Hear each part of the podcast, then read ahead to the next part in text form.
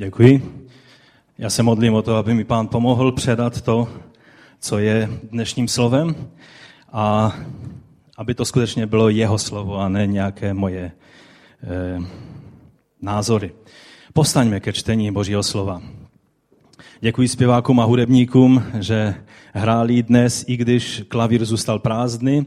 Zůstal prázdný, protože Aleš eh, s Gabkou jsou právě v nemocnici. Gabka zrovna eh, rodí a, a tak se rozšiřuje jejich rodina. Bude více hudebníků ve sboru, je to skvělé, ale pamatujme eh, na ně, protože už je vlastně od večera v nemocnici, aby pán dal, aby všechno dopadlo tak, jak máme. Jim žehnáme na dálku.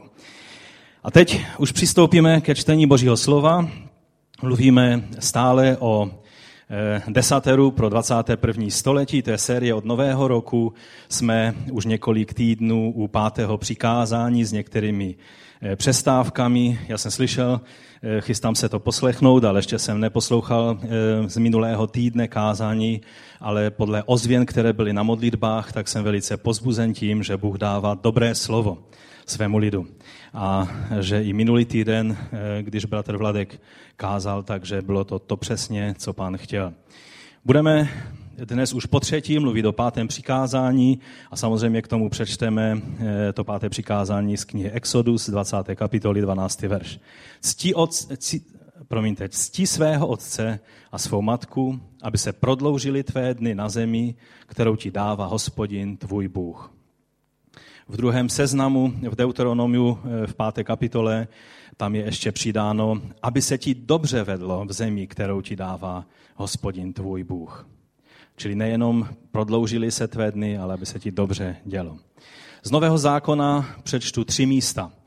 Za prvé z knihy Efeským, 6. kapitoly od prvního verše. Tady je napsáno takto. Budu to číst podle Bible 21. století. Děti, poslouchejte své rodiče v pánu. Tak je to správné. Ctí svého otce i matku. To je první přikázání se zaslíbením. Aby se ti vedlo dobře a aby žil dlouho na zemi. Vy, otcové, nedrážděte své děti, ale vychovávejte je v kázni a v pánově učení. První Timoteovi, pátá kapitola od třetího verše. Prokazuj úctu osamělým vdovám. Pokud má vdova děti nebo vnuky, musí se učit prokazovat zbožnost především vůči vlastní rodině a oplácet péči svým rodičům. Tak se to Bohu líbí. A ještě z listu k Židům z 12. kapitoly od 5. verše.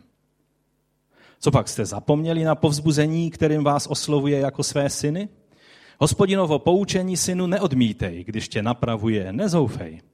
Vždyť koho miluje hospodin, toho vychovává a trestá každého, koho přijímá za syna.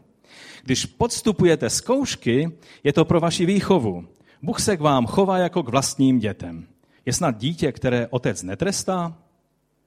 Vychovou procházejí všichni. Bez ní byste tedy nebyli jeho děti. Hleda nevlastní.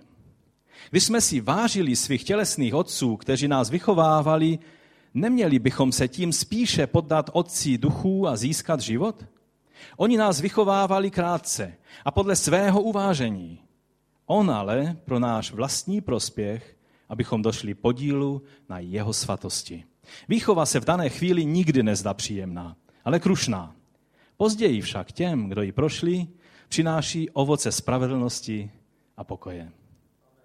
Pane, my přijímáme tvé slovo a prosíme tě, učině živé a účinné v našich životech, abychom byli formováni tvým slovem, aby to přineslo ovoce v našich životech.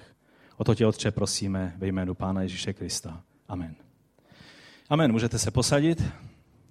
Tak jsme už před několika týdny, jak jsem už řekl, začali páté přikázání a ukázali jsme si, že hříchem nejenom jsou věci, eh, které eh, spácháme, které uděláme, když uděláme něco špatného a hříšného, ale také eh, je to nejednání podle toho, co jsme poznali, že je správné. Také jsme mluvili o jedné věci, která s pátým přikázání velice souvisí a je velmi důležitým principem, který Bůh do vztahu mezi lidi vložil – a je také nutnou podmínkou k tomu, aby stvoření mohlo správně fungovat. Jsme součástí stvoření a Bůh vložil tento princip do stvoření.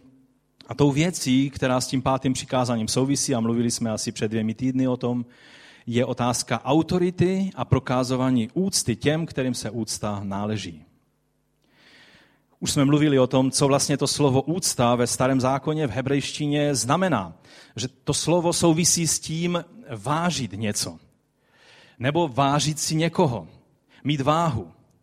To znamená, když někoho bereme vážně, dáváme mu správnou váhu nebo závažnost, tak to je eh, projev úcty. Když někoho bereme na lehkou váhu, tak je to projev neúcty. Už jsme o tom mluvili v tom obecném principu autoritě a octi. A tak někdo, někdo by mohl říct v souvislosti s tímto přikázáním, já jsem přece nic špatného vůči svým rodičům neudělal, tak mně se to tak nějak netýká. Otázka ovšem není, zda jsme udělali něco špatného. Otázka je, zda jsme jim prokazovali správnou úctu. Na druhou stranu, pro nás rodiče, není otázka, zda jsi byl nebo nebyl pro své děti autoritou, ale zda jsi je svým jednáním neprovokoval ke hněvu nebo hořkosti. Ke Koloským ve třetí kapitole od 20. verše je řečeno, děti, poslouchejte své rodiče ve všem, neboť to je milé pánu. Otcové, nedrážděte své děti. Už je to druhé místo z Nového zákona, které mluví totéž. Nedrážděte své děti, aby nemalomyslněli. Mně se líbí překlad Petru eh, Nového zákona, který jsme kdysi ve staré době eh, před 89. rokem hodně používali, protože nebyl přístup k jiným překladům v jiných jazycích, tak jsme používali tento překlad, který jinak je skvělý. A tam je řečeno, aby nestraceli odvahu. Děti ztratí odvahu, když otcové a matky s nimi eh, jednají špatným způsobem a provokují je k hořkosti nebo k hněvu. M.S. Horton napsal ve své knize o desateru věc, větu, kterou jsem si velice eh, pečlivě zapsal. On říká, provokovat své děti k hněvu je chtít panovat bez poskytnutí bezpečí, chtít vládnout bez postoje služby. My jsme už mluvili minule velice hodně o tom, že autorita je vždy spojená s pokorou a s postojem služby. Pán Ježíš říká, vy nepanujte podle principu tohoto světa. Ale kdo chce být prvním, kdo chce e, mít autoritu, ať je služebníkem všech. Toto je postoj podle Bible, ta správná autorita, která je spojena s pokorou a se službou. Dobří rodiče to ví. A ten i noc volají k pánu o moudrost k výchově svých dětí. Těžko bychom, a to je velice zajímavé teď, to, co, eh, co se chystám říct, těžko bychom hledali hřích, který je v božím slovu pranižovan víc, než je tomu s tímto přikázáním neprokazování patřičné úcty svým rodičům. Není to vůbec lehké, lehké téma. Je to obtížné téma, ale je tak závažné a tak důrazně v božím slovu se o této věci mluví, že není možné to vzít jen tak povrchně a přejít nějakými obecnými jenom eh, několika poznámkami. Neuposlechnutí pátého přikázání bylo ve eh, době starého zákona trestáno ať přímo Bohem, skrze soudy, které přicházely na daného člověka, anebo podle zákona, kde trest byl ten trest nejtvrdší a nejpřísnější.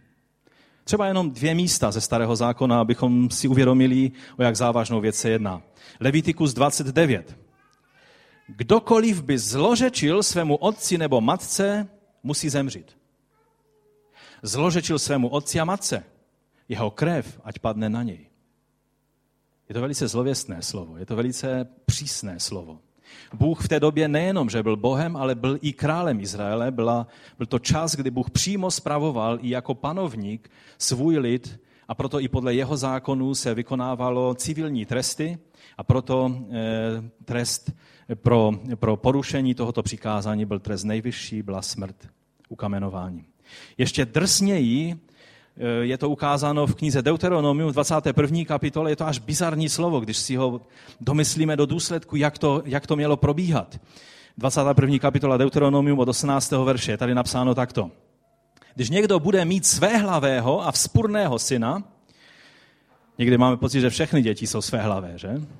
Ale tady se jednalo o skutečnou svéhlavost, o odmítání e, rodičovské autority a e, když někdo bude mít takto svehlavého, vzpurného syna, který neposlouchá otce ani matku a neposlechne je ani když ho trestají, pak ho otec s matkou vezmou a odvedou k bráně jeho města za městskými stařešiny.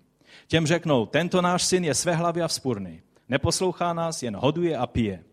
Všichni muži toho města, ať jej ukamenují k smrti. Odstraň ze svého středu zlo. Uslyší o tom všechen Izrael a přijde na něj bázeň. Víte, starý zákon o těch věcech mluví velice, velice vážně. Není v tom žádná legrace. Není v tom, no jasně, je páté přikázání, abychom ctili své otce i svou matku. Ha, ha, ha.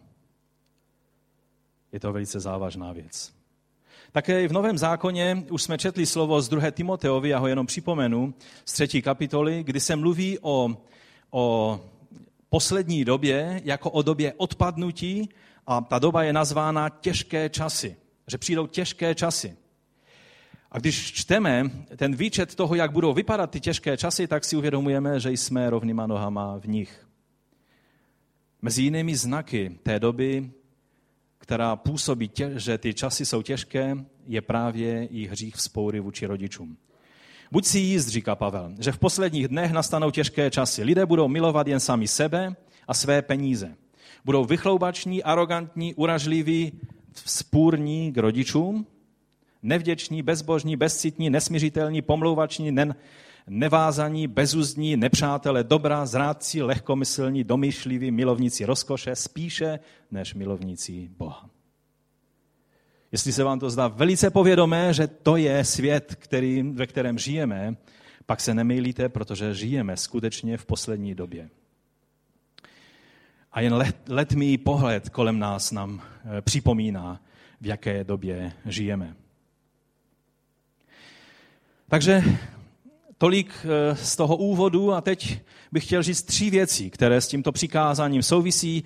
Neručím za to, že dnes je to naposledy, co mluvíme o tomto přikázání. Možná ještě se k němu eh, někdy vrátíme.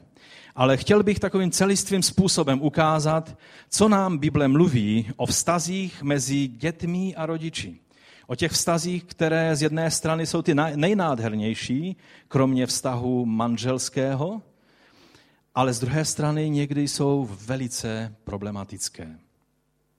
Za prvé, důraz na toto přikázání pochází především z toho, že náš vztah k rodičům a rodičů k dětem je obrazem a odrazem božího vztahu k nám a našeho vztahu k němu jako nebeskému Otci. To je ten základ, proč Bůh hned jako první věc, kterou v desateru připomíná, nepřipomíná vztah manželský, ale právě vztah rodičů a dětí.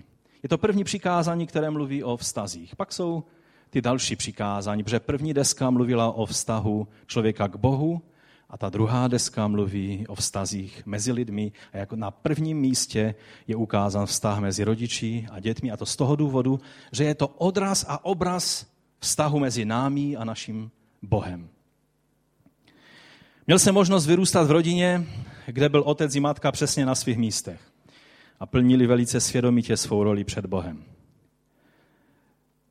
A když přemýšlím, jak přemýšlím, tak přemýšlím, znám mnoho skvělých lidí, ale neznám obětavějšího a skromnějšího člověka, než byla naše maminka. Já si ji pamatuju vždycky jenom velice ochotnou a pohotovou pomoc každému, komu to uviděla na očích, že něco potřebuje.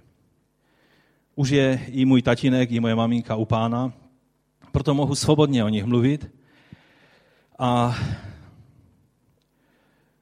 jsou pro mě obrovskou výzvou, abych tu vůni, kterou oni zanechali třeba u mě po sobě, abych alespoň z částečky dokázal také šířit.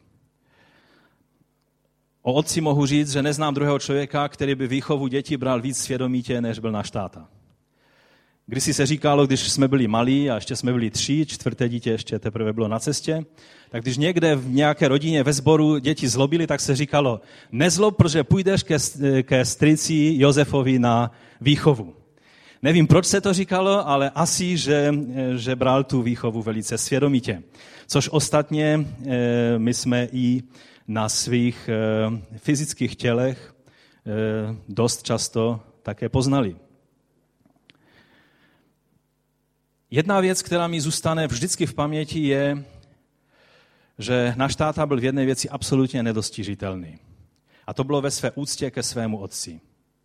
Jeho otec byl duchovním eh, vůdcem nejenom, nejenom v těle Kristově, ale byl taky i absolutní duchovní autoritou ve své rodině. A neznám druhého člověka, který by si takto vážil svého otce, jako to právě můj otec prokazoval vůči svému otci. Víte, pro každého kluka je táta hrdina. Vždycky táta je nejsilnější, neexistuje člověk, kterého by neporazil v jakékoliv disciplíně. Je nejmoudřejší samozřejmě, všechno nejlépe ví. Pro každého kluka táta je prostě hrdina. Problém je, že to takhle vydrží do těch deseti, možná dneska už ani ne do těch deseti let. Pak se ten obraz trošku začne narušovat. U mého táty ten obraz zůstal až do jeho smrti. Jeho otec byl jeho největším hrdinou, jeho duchovním příkladem, duchovním otcem. A když chtěl říct něco, něco skvělého a, a taky názory z Bible a chtěl tomu dát váhu, tak vždycky říkal, a náš táta říkal to a to. A tomu zůstalo na celý život. A já si ho proto velice vážím, protože to nebylo něco vyumělkovaného, co by on dělal navenek. To bylo něco, co bylo samozřejmostí v jeho životě. Nevím, co děda pro to udělal, ale na mého tátu měl nesmazatelný vliv. Samozřejmě nikoho eh, nenapadne z nás porovnávat naše pozemské otce s naším nebeským otcem. Ani můj táta, který měl ve svém otci tak obrovský příklad, by ho ani nenapadlo říct, že jeho otec je dokonalý že je bezchybný. Každý, každý má chyby. Já doufám, že to není objev ani pro tebe, ani pro mě, že i otcové a matky mají své chyby. Mají svá omezení, mají své slabiny a slabosti. Jediný, kdo je dokonalý a kdo je skutečně dobrý, je náš Otec v nebesích. On je ten nedostižitelný příklad. Ano, rodiče nejsou dokonalí, a vychovávali nás tak, jak jsme četli v tom listu k Židům, dle svého uvážení. Víte, ne každé uvažení rodičů, jak vychovávají své děti, je to nejmoudřejší na světě. Někdy je to prostě jenom jejich uvážení a možná by někteří takzvaní odborníci na výchovu dětí se chytali za hlavu. Ale Bible s tím počítá, že podle nejlepšího vědomí a svědomí vychováváme své děti podle svého uvážení, které pokládáme za to nejmoudřejší, co jsme poznali. Ano, rodiče u toho dělají chyby. Já je dělám, moji rodiče je dělali. Každý z nás, kdo je tady rodičem, tyto chyby dělá. I ty děláš chyby vůči svým dětem a nemusíš z toho mít nějakou noční můru. Protože to přikázání není o tom, že úcta závisí na dokonalosti rodičů. Kdyby závisela na dokonalosti rodičů, nebylo by úcty na tomto světě, ani trochu. Všichni eh, dělají chyby. To přikázání totiž není určeno jen dětem dokonalých rodičů, takový neexistují, ale dětem rodičů, kteří sice chtějí dobře, ale nevždy to dobře dopadlo. Eh, půjdu ještě dál. Někteří z vás tady na tomto místě možná jste, kteří jste neměli to požehnání a možnost vyrůstat v harmonické rodině.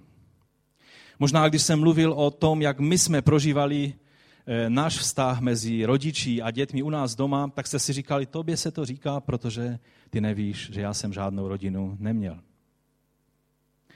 Možná máš pocit, že toto kázání se tě proto nemůže týkat. Možná někdo bude poslouchat toto kázání na internetu a řekne si, to musím vypnout, protože mě se to netýká. Já ani pořádně nevím, kdo můj otec je. I takové situace dnes máme.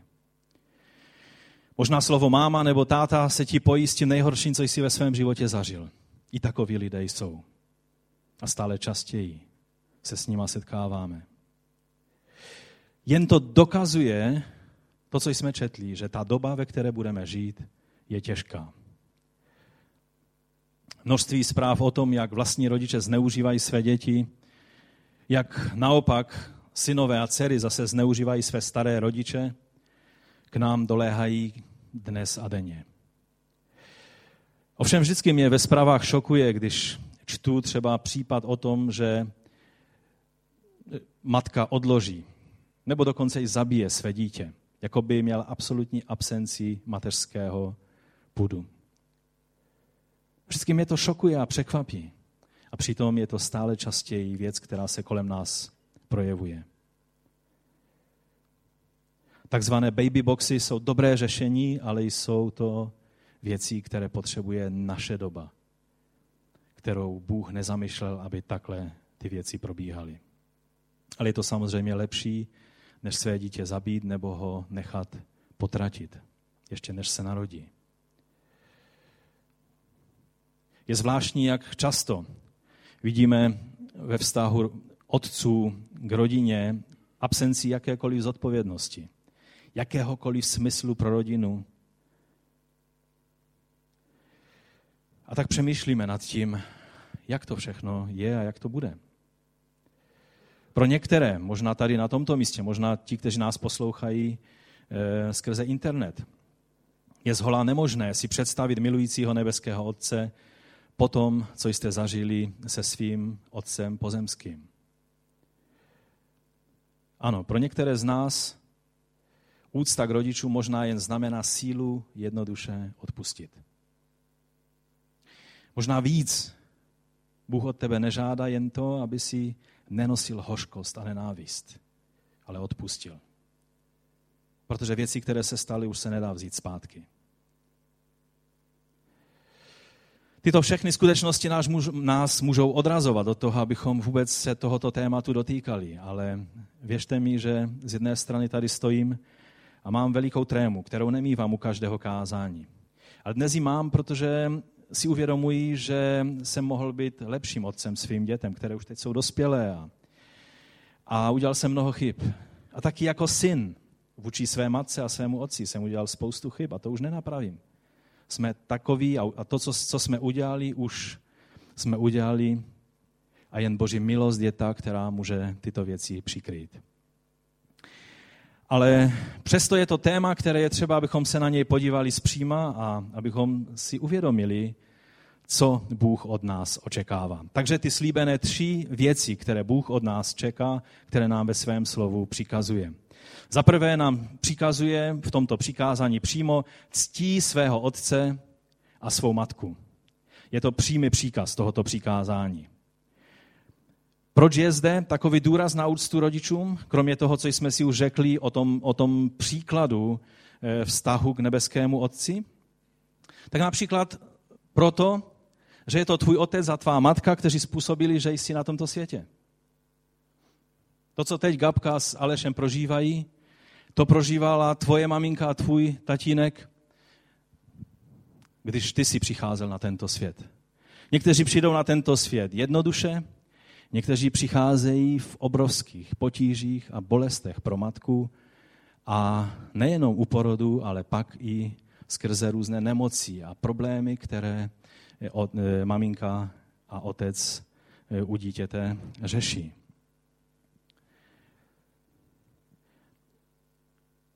Víte, většinou si uvědomíme, co všechno obnáší to, že rodiče jsou nám e, matkou a otcem, si uvědomíme teprve, až my se staneme rodiči. Tehdy nám začne docházet, aha, to, co prožíváme tady s tímto malým prckem, to prožívali moji rodiče se mnou. Některé dítě je tiché, některé je zvučné, jak náš druhý syn, který několikrát za noc probudil nás oba pro jistotu, kdyby manželka neslyšela tak zvučným hlasem, že to nebylo možné neslyšet a domáhal se péče, která, kterou potřeboval. Náš nejstarší syn, ten zase věděl, jak se přesně trefit po tom, co se napil, jak se přesně trefit tím, že vyzvracel to, co zrovna vypil, tak dobře to umístit, aby to vždycky dopadlo na nejméně očekávané místo, třeba za košili jeho tatínka. Eh, to ještě je ten lepší případ. S dětmi jsou různé, různé věci. A maminka a otec a tatínek prožívají tyto věci z radostí a není to něco, co dělají těžce, no zase musím vstávat. Víte, já osobně jsem obdivoval na manželce to, když vždycky u každého dítěte vyskočila, jakoby, jakoby už nevstávala pětkrát e, předtím. A vždycky to dělala stejně natřeně a, a stejně pozorně. A když, když děti jsou nemocné, tak stačí, že jenom spozoruje maminka na, na tom dítěti, že je nemocné. Ona může mít třeba 40 horečku, ale to jde bokem. Víte, jsou lidé, když jim řeknete, že se necítíte dobře a že máte horečku, tak oni vám řeknou, no já se vlastně taky necítím dobře a taky mám, taky nějak se špatně cítím. Jsou takoví lidé, kteří vždycky, když jim řeknete o nějakém problému, tak vám chtějí trumfnout, že mají větší problém. Ale u maminek toto neplatí. Když dítě jenom, jenom dá náznak toho, že má problém, tak maminka, i když by měla desetkrát větší problémy, tak zapomene na všechno a běží a dělá, co je třeba.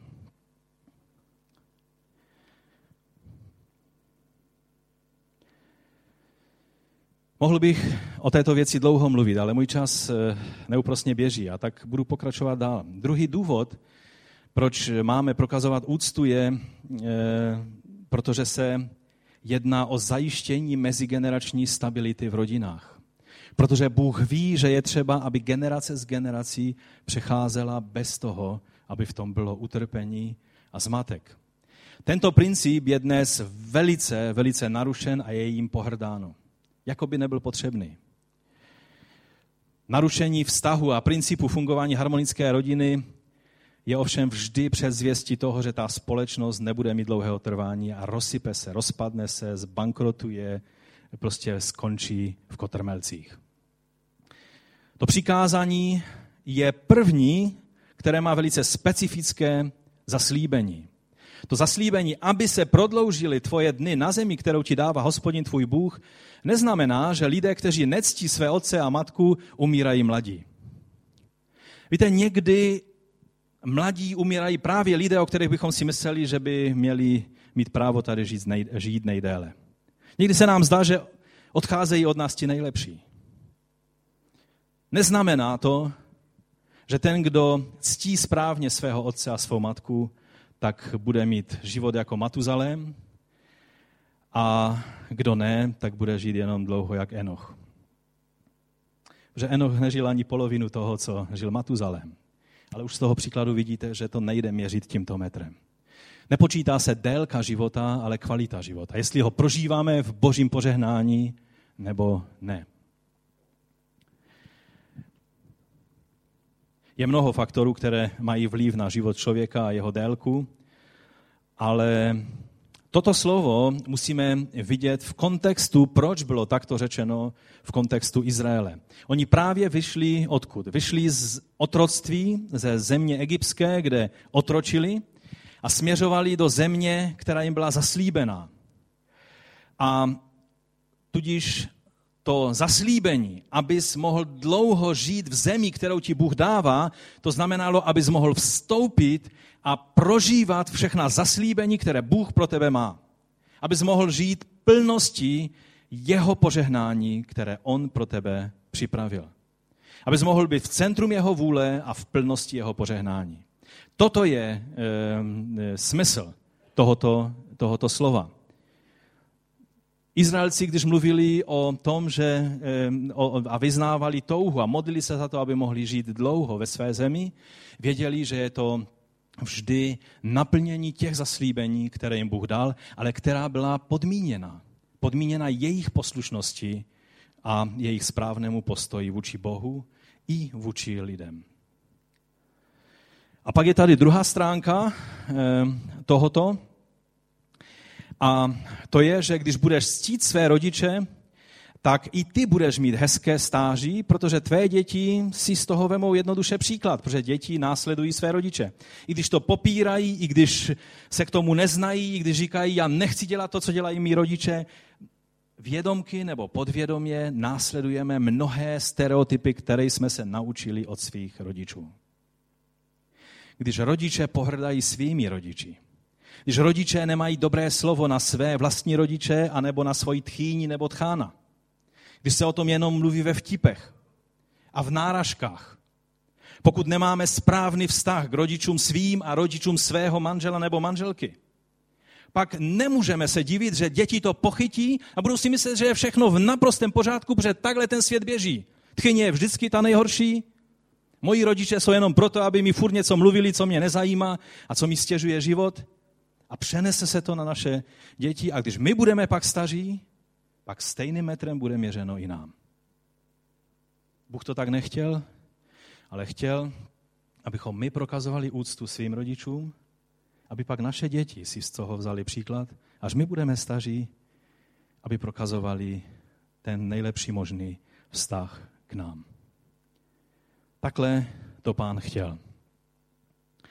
Už jsem mluvil minule, že jeden ze základních významů slova ctít, minule jsme mluvili o tom materiálním aspektu úcty, ono to je i v otázce úcty vůči rodičům. Je to jeden z základních eh, významů, který v tom původním hebrejském textu se nachází.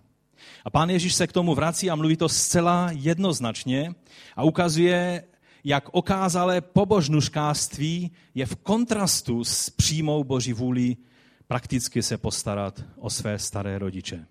U Matouše v 15. kapitole poslouchejte, co říká pán Ježíš. On jim pověděl, proč i vy přestupujete boží příkaz kvůli své tradici?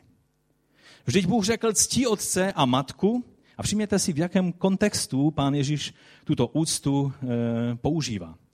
A kdo zlořečí otci nebo matce, ať zemře. Vy však říkáte, kdo by řekl otci nebo matce, to z mého majetku, co by ti mohlo pomoci, je můj dar určený Bohu. Jak svaté, jak vznešené. Poboznuškařské a svatouškovaté a nemá to nic společného s tím, co Bůh od člověka žádá. Někdy svoji obyčejnou základní rovinu správné úcty k těm, kterým úcta náleží, přikrýváme nánosem obrovské takové té vnější zbožnosti, kterou si, které si každý má všimnout, našeho zbožného obličeje a já nevím, co všechno, naše slova, která prostě pocházejí přímo ze žalmu a, a z písní sáronských a tak dále, ale skutky, které vykonáváme, jsou pohanskými skutky, protože boží člověk ví, že úcta se vyjadřuje i praktickou péči o ty, kteří tu péči od nás potřebují. A pan Ježíš jim říká,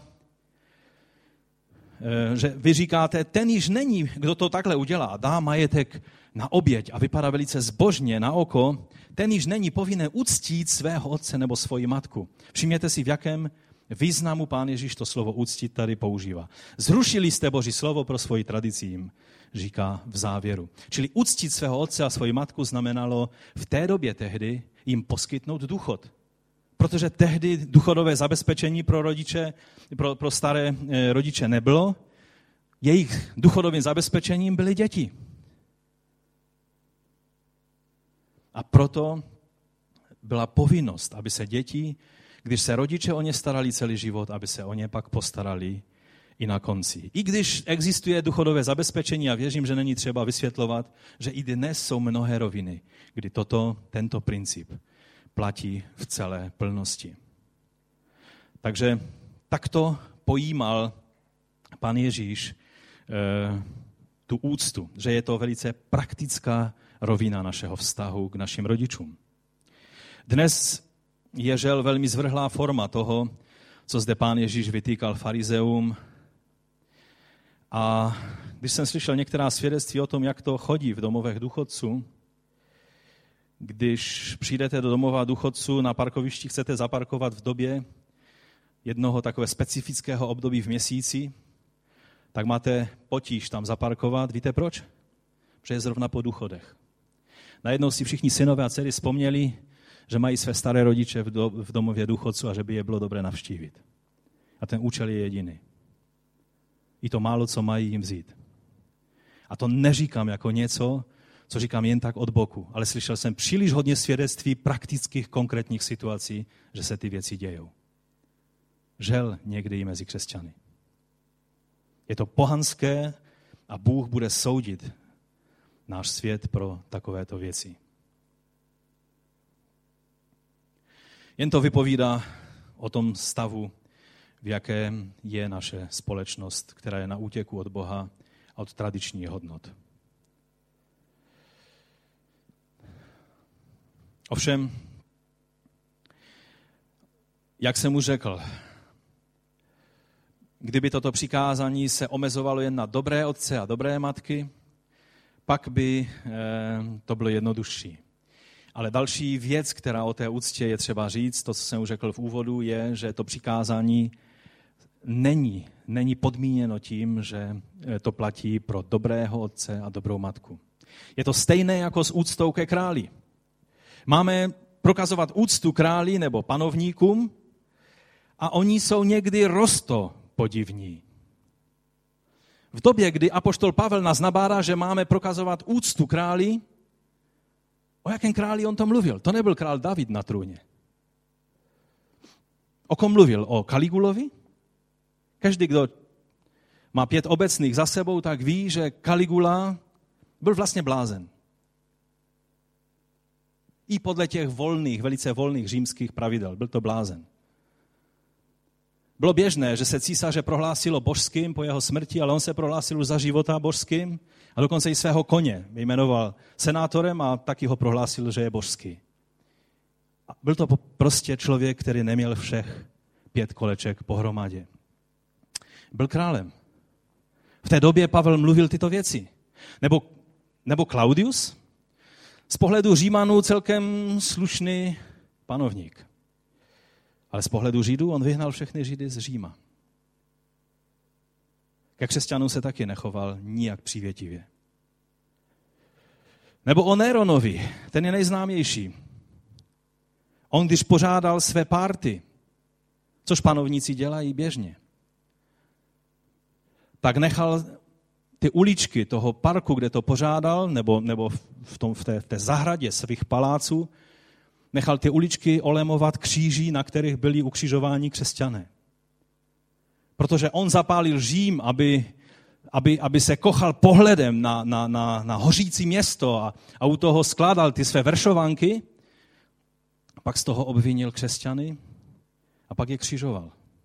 A pak ještě, aby měl světlo pro sebe i pro ty, které pozval na tu, na tu slavnost, tak je nechal zapálit. O takových králích Pavel mluvil? Tady vidíme, že se nejedná o člověka konkrétního, ale o úctu k řádu, který Bůh vytvořil na tomto světě. A z toho důvodu naše úcta k rodičům, i když jsou to rodiči, kteří z toho vnějšího pohledu si, zav, si zaslouží spíše zavržení než pochvalu, tak z naší strany máme respektovat to, co Bůh stvořil, že rodiče mají prokazovat úctu, i když ta úcta by znamenala nenosit hořkost, odpustit a taky nezveličovat a neodhalovat nahotu svých rodičů, jak vidíme v příkladu Sema, Chama a Jafeta v hned první knize Bible, kdy Cham a jeho, zřejmě podle toho, jak, jak je to tam napsáno, i je, jeho syn, to znamená vnuk Noého, Kenan, potom co Noé objevil, objevil krásu eh, země, zemědělčení, protože se stal farmářem a založil první vinici na světě a, a pak okoštoval vína z té vinice a opil se. To je zaprvé důkazem toho, že víno znamená víno v Biblii a ne nějaký jenom mošt. Z moštu se neopijete a taky ten proces skvašení vlastně probíhá ne, od první vteřiny, kdy ten mošt máme na světě. A když toho vypil příliš a opil se, a byla to obrovská chyba, byl to Noého hřích, že se opil, ne to, že měl vinici nebo že okoštoval víno, ale že se opil. A pak udělal druhý hřích, že se obnažil, sice jenom ve svém stanu, a ležel tam takový opilý a nahý a Cham a zřejmě asi i jeho syn Kenan přišli a viděli a měli z toho náramnou legraci. A běželi za svými dalšími bratřími a říkají, tam leží otec celý ožralý a nahý. A Sem a Jafet, co udělali v té chvíli? Oni šli, vzali přikrývku, nějakou deku a šli pospátku, aby přikryli nahotu svého otce, aby se na ní nemuseli podívat. Toto udělá syn nebo dcera, která ví, že úcta znamená nezveličovat, neodhalovat chyby svých rodičů. Ano, oni jsou, oni existují. A všichni je možná vidí. A nejsi to ty, který je máš eh, zlehčovat, posmívat se té chybě, ale jen proto, že oni jsou ti, kteří přivedli ehm, eh, tě na tento svět, tak si zaslouží úctu, i když by ve všem jiném, co dělali, si tu úctu nezasluhovali. Bůh takovýto řád ustanovil pro tento svět. Další věc, která k té úctě eh, je třeba říct, je, že úcta patří rovným dílem i otci, i matce. Víte, diskutuje se o tom, jestli, jestli biblická doba byla patriarchální doba nebo matriarchální doba. U Bible jsme vždycky ve zmatku. Všichni takoví teologové, kteří se snaží z toho něco vyvozovat, nebo nějaké feministické filozofky se snaží dokázat, že tam byla tvrdá patria, eh, patriarchální doba a že je třeba z toho se nějak osvobodit pak musí být hodně zmatení, když to, že muž opustí svého otce i matku a přilne ke své ženě, že to není žena, která přilne k muži, ale muž přilne ke své ženě. A nebo že všude, kde se mluví o, o, o, o poslouchání rodičů a prokazování ctí, že se mluví o otci i matce, vždycky na stejné rovině a dokonce na jednom místě je řečeno, že matku se má poslouchat a je to řečeno na prvním místě. Čili takových věcí, takových příkladů bychom mohli mluvit víc. Rodina podle Bible totiž je otec, matka a děti. Neexistují rodiny s dvěma tatínky a žádná maminka. Neexistují rodiny s dvěma maminkami a žáden tatínek. Rodina je, když je to otec a matka a děti. Žádná jiná konstrukce, kterou lidé vymysleli a dnes jsou velice čilí a, a, a žádná, žádná demonstrace a love parade a ty věci nezmění ten holý fakt, že toto je prostředí, které ustanovil Bůh a to je jediné zdravé prostředí pro to, aby mohli se rodit noví lidé a mohli zdravě vyrůstat na této zemi. To není, abychom něco pranižovali, to je jednoduchý fakt pokory vůči eh, božímu řádu, který on stvořil. A taky za šesté a poslední v, této, v, té, v tomto bodě je, že úcta neznamená, že v každé fázi života budeš své rodiče poslouchat, jako jsi je poslouchal, když jsi byl dítě. Je způsob, jak prokazovat úctu svým rodičům v dospělosti, aniž bys je musel ve všem poslouchat. Je velice důležité si tento princip uvědomit, že jinak budeme nás obvinovat věci, které nás vůbec obvinovat nemají. Pokud někdo se ožení a pak má výčitky svědomí, že už tolik nenaslouchá své mamince, která mu, samozřejmě maminka vždycky chce to nejlepší.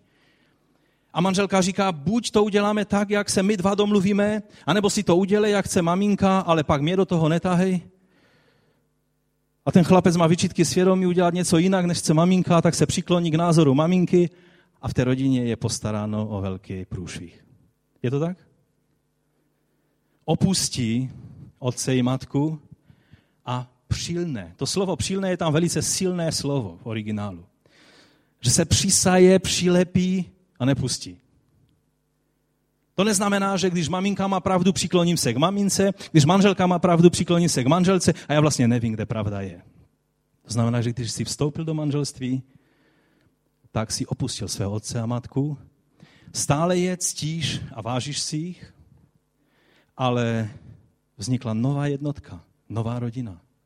A tvoje lojalita vůči manželce a manželky vůči manželovi je v té chvíli na prvním místě, samozřejmě kromě Boha, a nemůže být ovlivněna tím, eh, že chceš vzdát úctu svým rodičům. Tu možnost máš eh, a máš možnost prokazovat úctu, jak eh, rodiče stárnou a jak se jejich horizont zmenšuje a stále méně rozumí tomu světu, ve kterém žijeme, tak jim úctu prokazujeme tím, že nebudeme ukazovat, jak se ne, neorientují v tom, že zrovna e, nečetují na Facebooku, anebo že zrovna e, nepoužívají počítač pro psaní svých dopisů, ale stále vytáhnou dopisní papíry a, a olíznou známku a nalepí a pošlou. Že budeme se jim snažit pomoci zorientovat v tom světě, ve kterém žijeme a budeme jim prokazovat úctu patřičným způsobem. Vyslechneme si jejich názory, ale a budeme je pozorně zvažovat. Ale nebudeme v automatické poslušnosti vůči jejich názorům tak, jak jsme byli, když nám bylo 10 let.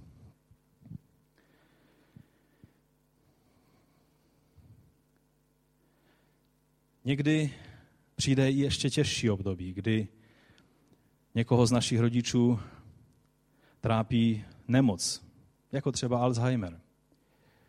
Je to strašlivá nemoc, která ničí a narušuje osobnost toho člověka, kterého trápí. A přichází čas, kdy stále méně a méně poznáváme toho našeho tatínka nebo tu naši maminku v tom. Naše maminka sedm let před svojí smrtí trpěla Parkinsonovým syndromem eh, a měla eh, velké potíže s tím, že projevovalo se to velice podobně jako Alzheimer, ale eh, způsobovalo to ještě další problémy navíc. A víte, nikdy nezapomenu, jak za těch sedm let, jak náš táta se staral o ní a jak jsem neslyšel z jeho úst ani jednou, aby řekl, že mu je to na obtíž. A vždycky jsem viděl a byl jsem zahanben tím, já jsem jenom přišel na návštěvu vlastně, jednou za čas, ale jak jsem viděl, jak on každý den vymyšlí nová jídla, vymyšlí nové zdravé věci, studuje nějaké materiály, ze kterých chtěl vyčíst, co by pomohlo mám je zmírnit příznaky té nemoci. Jak eh, byl s ní trpělivý, jak ji pak už nosil ke konci, protože nemohla sama chodit ehm, do koupelny a vlastně v noci několikrát. Jak to dělal s obrovskou houřevnatostí a víte, i když on to dělal pro manželku, mnozí to dělají pro své rodiče. Já si velice vážím každého, kdo to dělá a kdo si uvědomuje, že to nemusí být jednoduché a nemusíme se u toho cítit požehnaní, ale jsme požehnaní, když tyto věci děláme, protože tím prokazujeme úctu svým rodičům. No a pak je druhý bod, který nás vyzývá, Boží slovo nás vyzývá přímo, a teď se to týká hlavně dětí. Děti Poslouchejte své rodiče v pánu. Tak je to správné. Efeským 6. kapitola jsme četli. Je to slovo, které je tak přímé jako e, to slovo o prokazování úcty. Součást prokazování úcty rodičům e, a na druhé straně prokazování lásky rodičů vůči dětem je obsaženo v tom, že děti mají poslouchat své rodiče a rodiče jim v tom mají pomoct aby byli poslušné. Už jsem říkal, že náš táta eh, ve výchově byl neúnavný a byl velkým příkladem pro mě. Víte, v jedné věci, protože eh, já jsem tak trochu cholerik a pro cholerika trestat své děti v klidu je hodně velký problém. A proto naše děti, a já, já jsem se jim i někdy za to omluvil, poznali, co znamená bouře hněvu svého otce. A není to to nejlepší. Náš táta v tom byl daleko, daleko moudřejší. Za prvé, že neměl ten problém s, tou, s, tou, s tím temperamentem, ale on vždycky zdůrazňoval, že když nás musí potrestat, tak to dělá z lásky a ne proto, že se na nás zlobí. A vždycky mě dostal úplně tím, že jsme seděli v našem pokojíku pro děti a, a on říkal, za chvíli si pro vás přijdu. A on šel a půl hodiny se takzvaně stišoval před pánem a, a chystal se, aby to mohl udělat skutečně v klidu a ne v nějakém rozhoštění a rozzlobení. Vzpomínám si na jednu takovou situaci, kdy jsme byli posláni jedné paní, která měla velkou zahradu a chtěla nám dát jablka, které byly spadlé na zemi a nevěděla, co s nima, tak abychom prošli tou zahradou, pozbírali ty jablka. Někdo z nás, asi jsem to byl já, jsem přišel s takovým zlepšovákem, že budeme rychle hotoví, když vezmeme ten první strom, který byl z kraje, pořádně s ním zatřepeme a všechny jabka spadnou, my je pozbíráme, budou to krásná jablka, budou to spadlá jablka a, a budeme v pořádku a budeme rychle doma. Takže jsme byli rychle doma.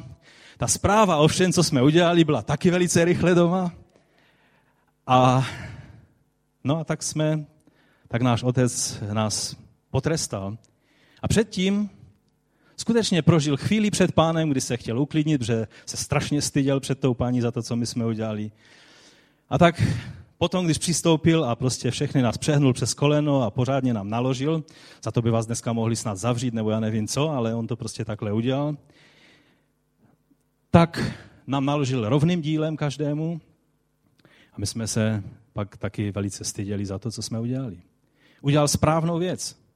I když možná, když bychom potom přišli do školky, a nevím, jestli už jsme chodili do školy nebo školky, a kdyby někdo objevil, že, ten, že on používal opasek, že by nechal nějakou šmouhu, tak by se mohl dostat dnes do velkých problémů. Ale je otázka, jestli, jestli proto o těch věcech nebudeme mluvit a budeme raději to tak brát, že vlastně doba je jiná a je třeba pochopit, že takové brutální eh, a, barbarské způsoby výchovy už jsou dávno přežité. Dnes je totiž takový zvláštní trend. Dneska mají eh, rodiče takový pocit, že děti jsou ty nevinné, rostomilé bytůstky, které my svými výchovnými zásahy spíše kazíme a, a, a způsobujeme trauma a oni nemůžou prožívat tu svoji svobodu, kterou mají do sebe vložené. Ovšem já chci říct, že rodiče, kteří zanedbávají vést děti k poslušnosti a patřičně a správně je nekázní a nevychovávají, tak své děti dostatečně nemilují. Taková je pravda. Které slovo se děti většinou naučí jako první? Teď všechny maminky by řekly, je to přece slovo máma. A tátové by řekli, no přece je to jasné, je to slovo táta. Já jsem to slyšel od každého dítěte. Odborníci nám říkají, že víte, které je to slovo? Ne. Ne. U svých dětí jsem si toho nevšimnul a u svého vnuka jsem si toho všimnul, že to uměl velice dobře a velice brzy. Říct ne. Na cokoliv. Prostě ne. A vysvětlit mu, vysvětlit mu, že ano. A když on se zeptá proč, tak tři, tříletému prckovi, že není třeba vysvětlovat proč, ale protože ti to říkám, tak to uděláš. Samozřejmě s 15-letým dítětem už takhle nemůžete jednat, musíte mu vysvětlit věci. Ale tříleté dítě se potřebuje naučit, že to má udělat jenom proto, že to říká maminka nebo tatínek. A nemusíte mu zdůvodňovat filozoficky, proč to po něm žádáte protože je to prospěšné do jeho života, aby se naučil, že když on říká ne a tatínek říká, že ano, je tady střed dvou názorů a ten názor, který má otec, eh, má průchodnost. Je zde totiž otázka prvotní hříšné přirozenosti.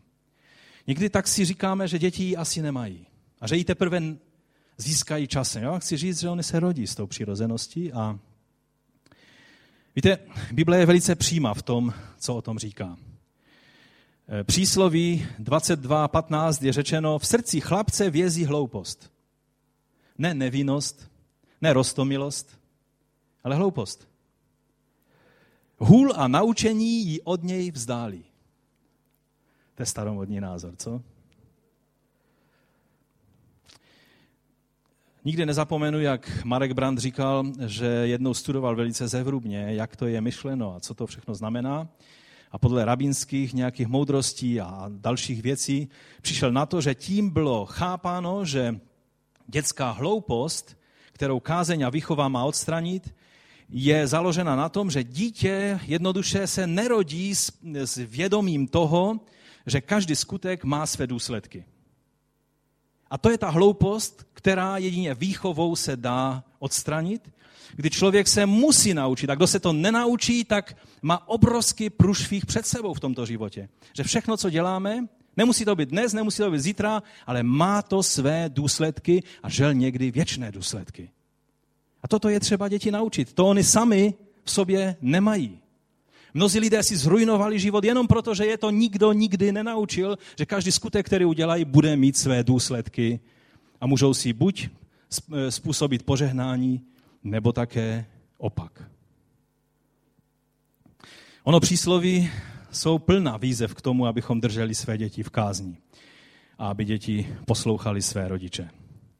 Mohl bych číst slova jako, kdo zadržuje svoji hůl, nenávidí svého syna. Kdo ho však miluje, usilovně ho kázní. Nebo eh, 1918. Napravuj syna a o dcerách je to úplně to tež. Tam akorát, že se nevyjmenovávalo dcery, oni tam do toho seznamu patří taktéž. Napravuj syna, dokud máš naději, jeho smrt nechtěj dopustit. Je to slovo, které nám ukazuje, že výchovou pomáháme tomu, že to dítě neskončí věčnou nebo třeba i pozemskou smrtí v karambolu. Přísloví 23.13. Své dítě učit kázní neváhej. Dáš-li mu metlou, to je termín, který používá Bible 21. století, nevím přesně, jak vypadá metla. Nás tatínek vychovával svým opaskem. Eh, nevím, metla to bude něco takového speciálního na tento účel. Je tady řečeno, dáš-li mu metlou, neumře. Když mu sám metlou nabiješ, jeho duši z pekla vytrhneš. To zní dost jinak, než co čtete v barevných časopisech. Ovšem v tomto bodě se je třeba zastavit a dnes už se dál nedostaneme, jenom dovolte, že zakončím tímto bodem. Často používáme slovo z přísloví k tomuto tématu, které je zapsáno ve 22. kapitole v 6. verši. A ještě abych se vrátil k těm veršům, které jsem citoval, že v srdci chlapce vězí hloupost a hůl a naučení ji od něj vzdálí, tak jsem četl jednou komentář rabínu na toto téma. A tam to hebrejské slovo nelze v češtině toto vyjádřit, ale oni tvrdí, že tam v hebrejštině je, že ta výchova s povzbuzením, že to je slovo, které, které znamená obě dvě věci zároveň. Protože je to projev lásky a ne projev zloby a hněvu. Tak to je jenom ještě, ještě poznámka k tomu. A teď slovo z 22. kapitoly, 6. verš. Vyuč chlapce na počátku jeho cesty, neodvrátí se od ní, ani když zestárne. To slovo často používáme jako naději pro nás, že když dobře vychováváme své děti, budou následovat pána, budou žít spořádaný život a přinese to to ovoce, které tady je napsáno, že se neodvrátí od té cesty, kterou mu ukážeme, ani když zestárne. D.A. Carson upozorňuje na velice důležitý fakt, který s tímto slovem souvisí a říká, že je problém v tom, že přistupujeme ke každé biblické knize stejným způsobem. Ať je to poezie, ať je to kniha moudrosti, ať je to epištola nebo evangelium, že vždycky všechno bereme tak nějak mysticky, že je to napsáno v Biblii, bez ohledu na kontext to používáme.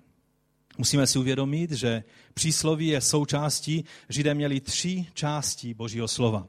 Za prvé to byla Tóra, že? to byl Boží zákon. Za druhé to byly knihy Nevím nebo Nebím, které jsou prorocké knihy, čili že byly zapsány skutky a slova proroku. A třetí kategorie spisů to jsou Ketuvím, to znamená spisy, knihy, ve kterých je obsažena moudrost, rada, principy a tak dále. A právě e, toto slovo nebo přísloví Šalamounovo je eh, knihou moudrosti, je to literatura moudrosti a podle toho je třeba k tomu přistupovat. Třeba tam máte radu odpověz hlupákovi podle jeho hlouposti a hned v dalším verši je napsáno neodpovídej hlupákovi podle jeho hlouposti. Tak co je boží slovo, to první nebo to druhé? Musíte používat tady tu krabičku, abyste přišli na to, které z těch dvou slov máte v dané situaci použít. Někdy nějakému člověku je třeba odpovědět podle jeho hlouposti. Jaká otázka, taková odpověď. Ale někdy je lepší mlčet a nemluvit nic, ani neotevírat ústa a neodpovídat hloupému podle jeho hlouposti. Ale k tomu je třeba moudrost. Není to věc, kterou můžeme vzít, tak buď to je Boží slovo, nebo to druhé, jak to vlastně je. Jsou tady rady, jak máme jednat a toto jednání má moc pomoci dětem v jejich cestě života, ale není to zaslíbení, že se tak vždycky za každých okolností stane. Často se rodiče trápí tím, a mluvil jsem s mnohými rodiči, kteří mají tento pocit, co jsme udělali špatně. Jakou chybu jsme udělali? Teď jsme dělali všechno to na kolenou a s nejlepším vědomím a svědomím, co bychom mohli udělat vůči našemu dítěti. Kde se stala chyba, že to dítě si vybralo špatnou cestu? A mají vyčítky svědomí a trápí se tím. A já vám dnes chci připomenout, že už to kruté slovo, které jsme četli z Deuteronomium, kdy rodiče byli povinni přivést svého vzpůrného syna ke starším té obce a měl být potrestán, dokazuje, že nevždy je to vina rodičů. Někdy prostě se dítě rozhodne, že půjde svou cestou a zodpovědnost je na něm a ne na rodičích. D.A. Carson říká příklad jedné rodiny, se kterou se setkal a mě to hodně oslovilo. Ti rodiče měli tři děti. Nejstarší syn měl svoji rodinu, byl misionářem, založili misijní neziskovou organizaci, pomáhali tisícům lidí. Byli to skvělí lidé. To nejmladší dítě z jejich rodiny, to bylo skvělým odborníkem ve svém oboru a bohabojným člověkem, eh, který založil svoji rodinu. A on se pak ptal, no a ještě jste říkali, že jste měli tři děti, co to třetí dítě? A oni říkají, to třetí dítě, ten třetí syn, ten prostřední, nám nedávno zemřel. A pak mu řekli příběh své rodiny. A řekli, že několik let předtím, než ten syn zemřel na AIDS, protože byl narkoman, tak se obrátil a vydal svůj život pánu. A nahrál video, které e, zařídil to tak, aby, když se dozvěděl, že má AIDS, aby rodiče toto video viděli až po jeho smrti. A pak na tom videu, když on zemřel, tak když si to rodiče pustili, tak on jim tam říká, prosím vás, nevyčítejte si, že vy jste udělali někde chybu. Jediné svědectví, které vám můžu dát, je, že jste stejnou lásku, kterou jste prokazovali mému staršímu bratru i mé mladší sestře, jste prokazovali i mě. Nevím proč, vždy, když moji sourozenci se rozhodovali správně v možnostech, které měli, já jsem se vždy rozhodnul špatně. Byla to moje a jen moje vina. Nechci, abyste odešli do hrobu s pocitem, že jste zklamali jako rodiče. Byli jste skvělí rodiče. Toto svědectví ukazuje, myslím si, velice jednoznačně na to, co jsme mohli udělat pro naše děti, jsme udělali. Ale pak některé děti se rozhodnou podle svého. A je to jen a je, jen jejich vina. A náš úkol se dále modlit. Někdy to znamená se modlit za ně třeba celý život. Vzpomínám si, jak náš táta nám říkal, když jeho nejstarší bratr odešel od pána i od rodiny, a taky tam nebyl nějaký důvod, byla válka, byla divná doba. A prostě, když byl v Anglii, tak eh, nejdříve byl ve vězení a pak byl v Anglii a, a ty všechny věci prostě ovlivnili jeho život tak, že odešel od pána. A byl tak dlouho, bylo to asi 40 několik let, kdy byl pryč od pána i od rodiny. Já jsem vyrůstal s tím, že jsme ho neznali jako svého strice. A když jste se zeptali dědy, jestli věří, že ten jeho nejstarší syn ještě někdy se vrátí k pánu, tak on říkal, už si myslím, že on překročil hranici a že pro něho už není milost. Ale babička s ním nesouhlasila a říkala, já věřím, že ještě stále Bůh neřekl poslední slovo. Víte, kdo měl pravdu? Babička. Bylo to několik let před jeho smrtí, kdy on se najednou navštívil mého otce a celou noc se promodlili společně, on vyznával své hříchy a vrátil se k pánu i k rodině. A byl to natřený člověk pro pána, ale byl si vědomý toho, co všechno zničil ve svém životě a nikdy neobhajoval ty věci ale říkal, bylo to mé rozhodnutí, moje chyba. Já vím, že rodiče udělali všechno, co mohli, abych tak nedopadnul. Pokud, tě, pokud se trápíš tím, jakou cestu obrali některé z tvých dětí, přenechej to pánu. Možná je to tak, že Bůh ještě neřekl poslední slovo. Ale možná je to taky tak, že jednoduše je to jeho volba. A tu volbu ty nezměníš, protože je to svobodná volba toho daného člověka. Měli jsme ještě mluvit o třetím bodu, který zní velice hrozivě, protože zní, že máme mít v nenávisti svého otce a svou matku. o tom, na to potřebujeme trošku víc času. Budeme mluvit příště a budeme také mluvit o tom, že nemáme jen tu pozemskou rodinu, ale máme i tu širokou a nádhernou rodinu těch, kteří jsou v pánu. A tak bych vás chtěl vyzvat, abychom povstali. Abychom se modlili a pokud víš a je ti jasné, že jsi udělal chybu ve svém postoji k rodičům, nebo víš, že jsi udělal chybu ve svém postoji k dětem.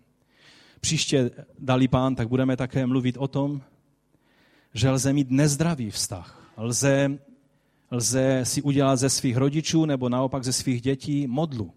A že Bůh s tím nemůže souhlasit. Ale teď se modlíme za to, abychom jednoduše v modlitbě řekli, pane, co jsme udělali špatně, ty nám odpust. Přikryj svoji milosti to, co nebylo tak, jak mělo být. Ale dej nám milost, abychom, co se dá napravit. Já už svůj vztah k rodičům nenapravím, protože oni už jsou u pána na té druhé straně eh, té členské základny našeho sboru, která je větší než tady, jak jsme zhromáždění. Ale mnozí z vás ještě máte své rodiče a máte možnost udělat věci, které jste možná plánovali celý život, že uděláte a, a že jim řeknete. Třeba jednoduše díky za to, co jste pro mě udělali jako mý rodiče.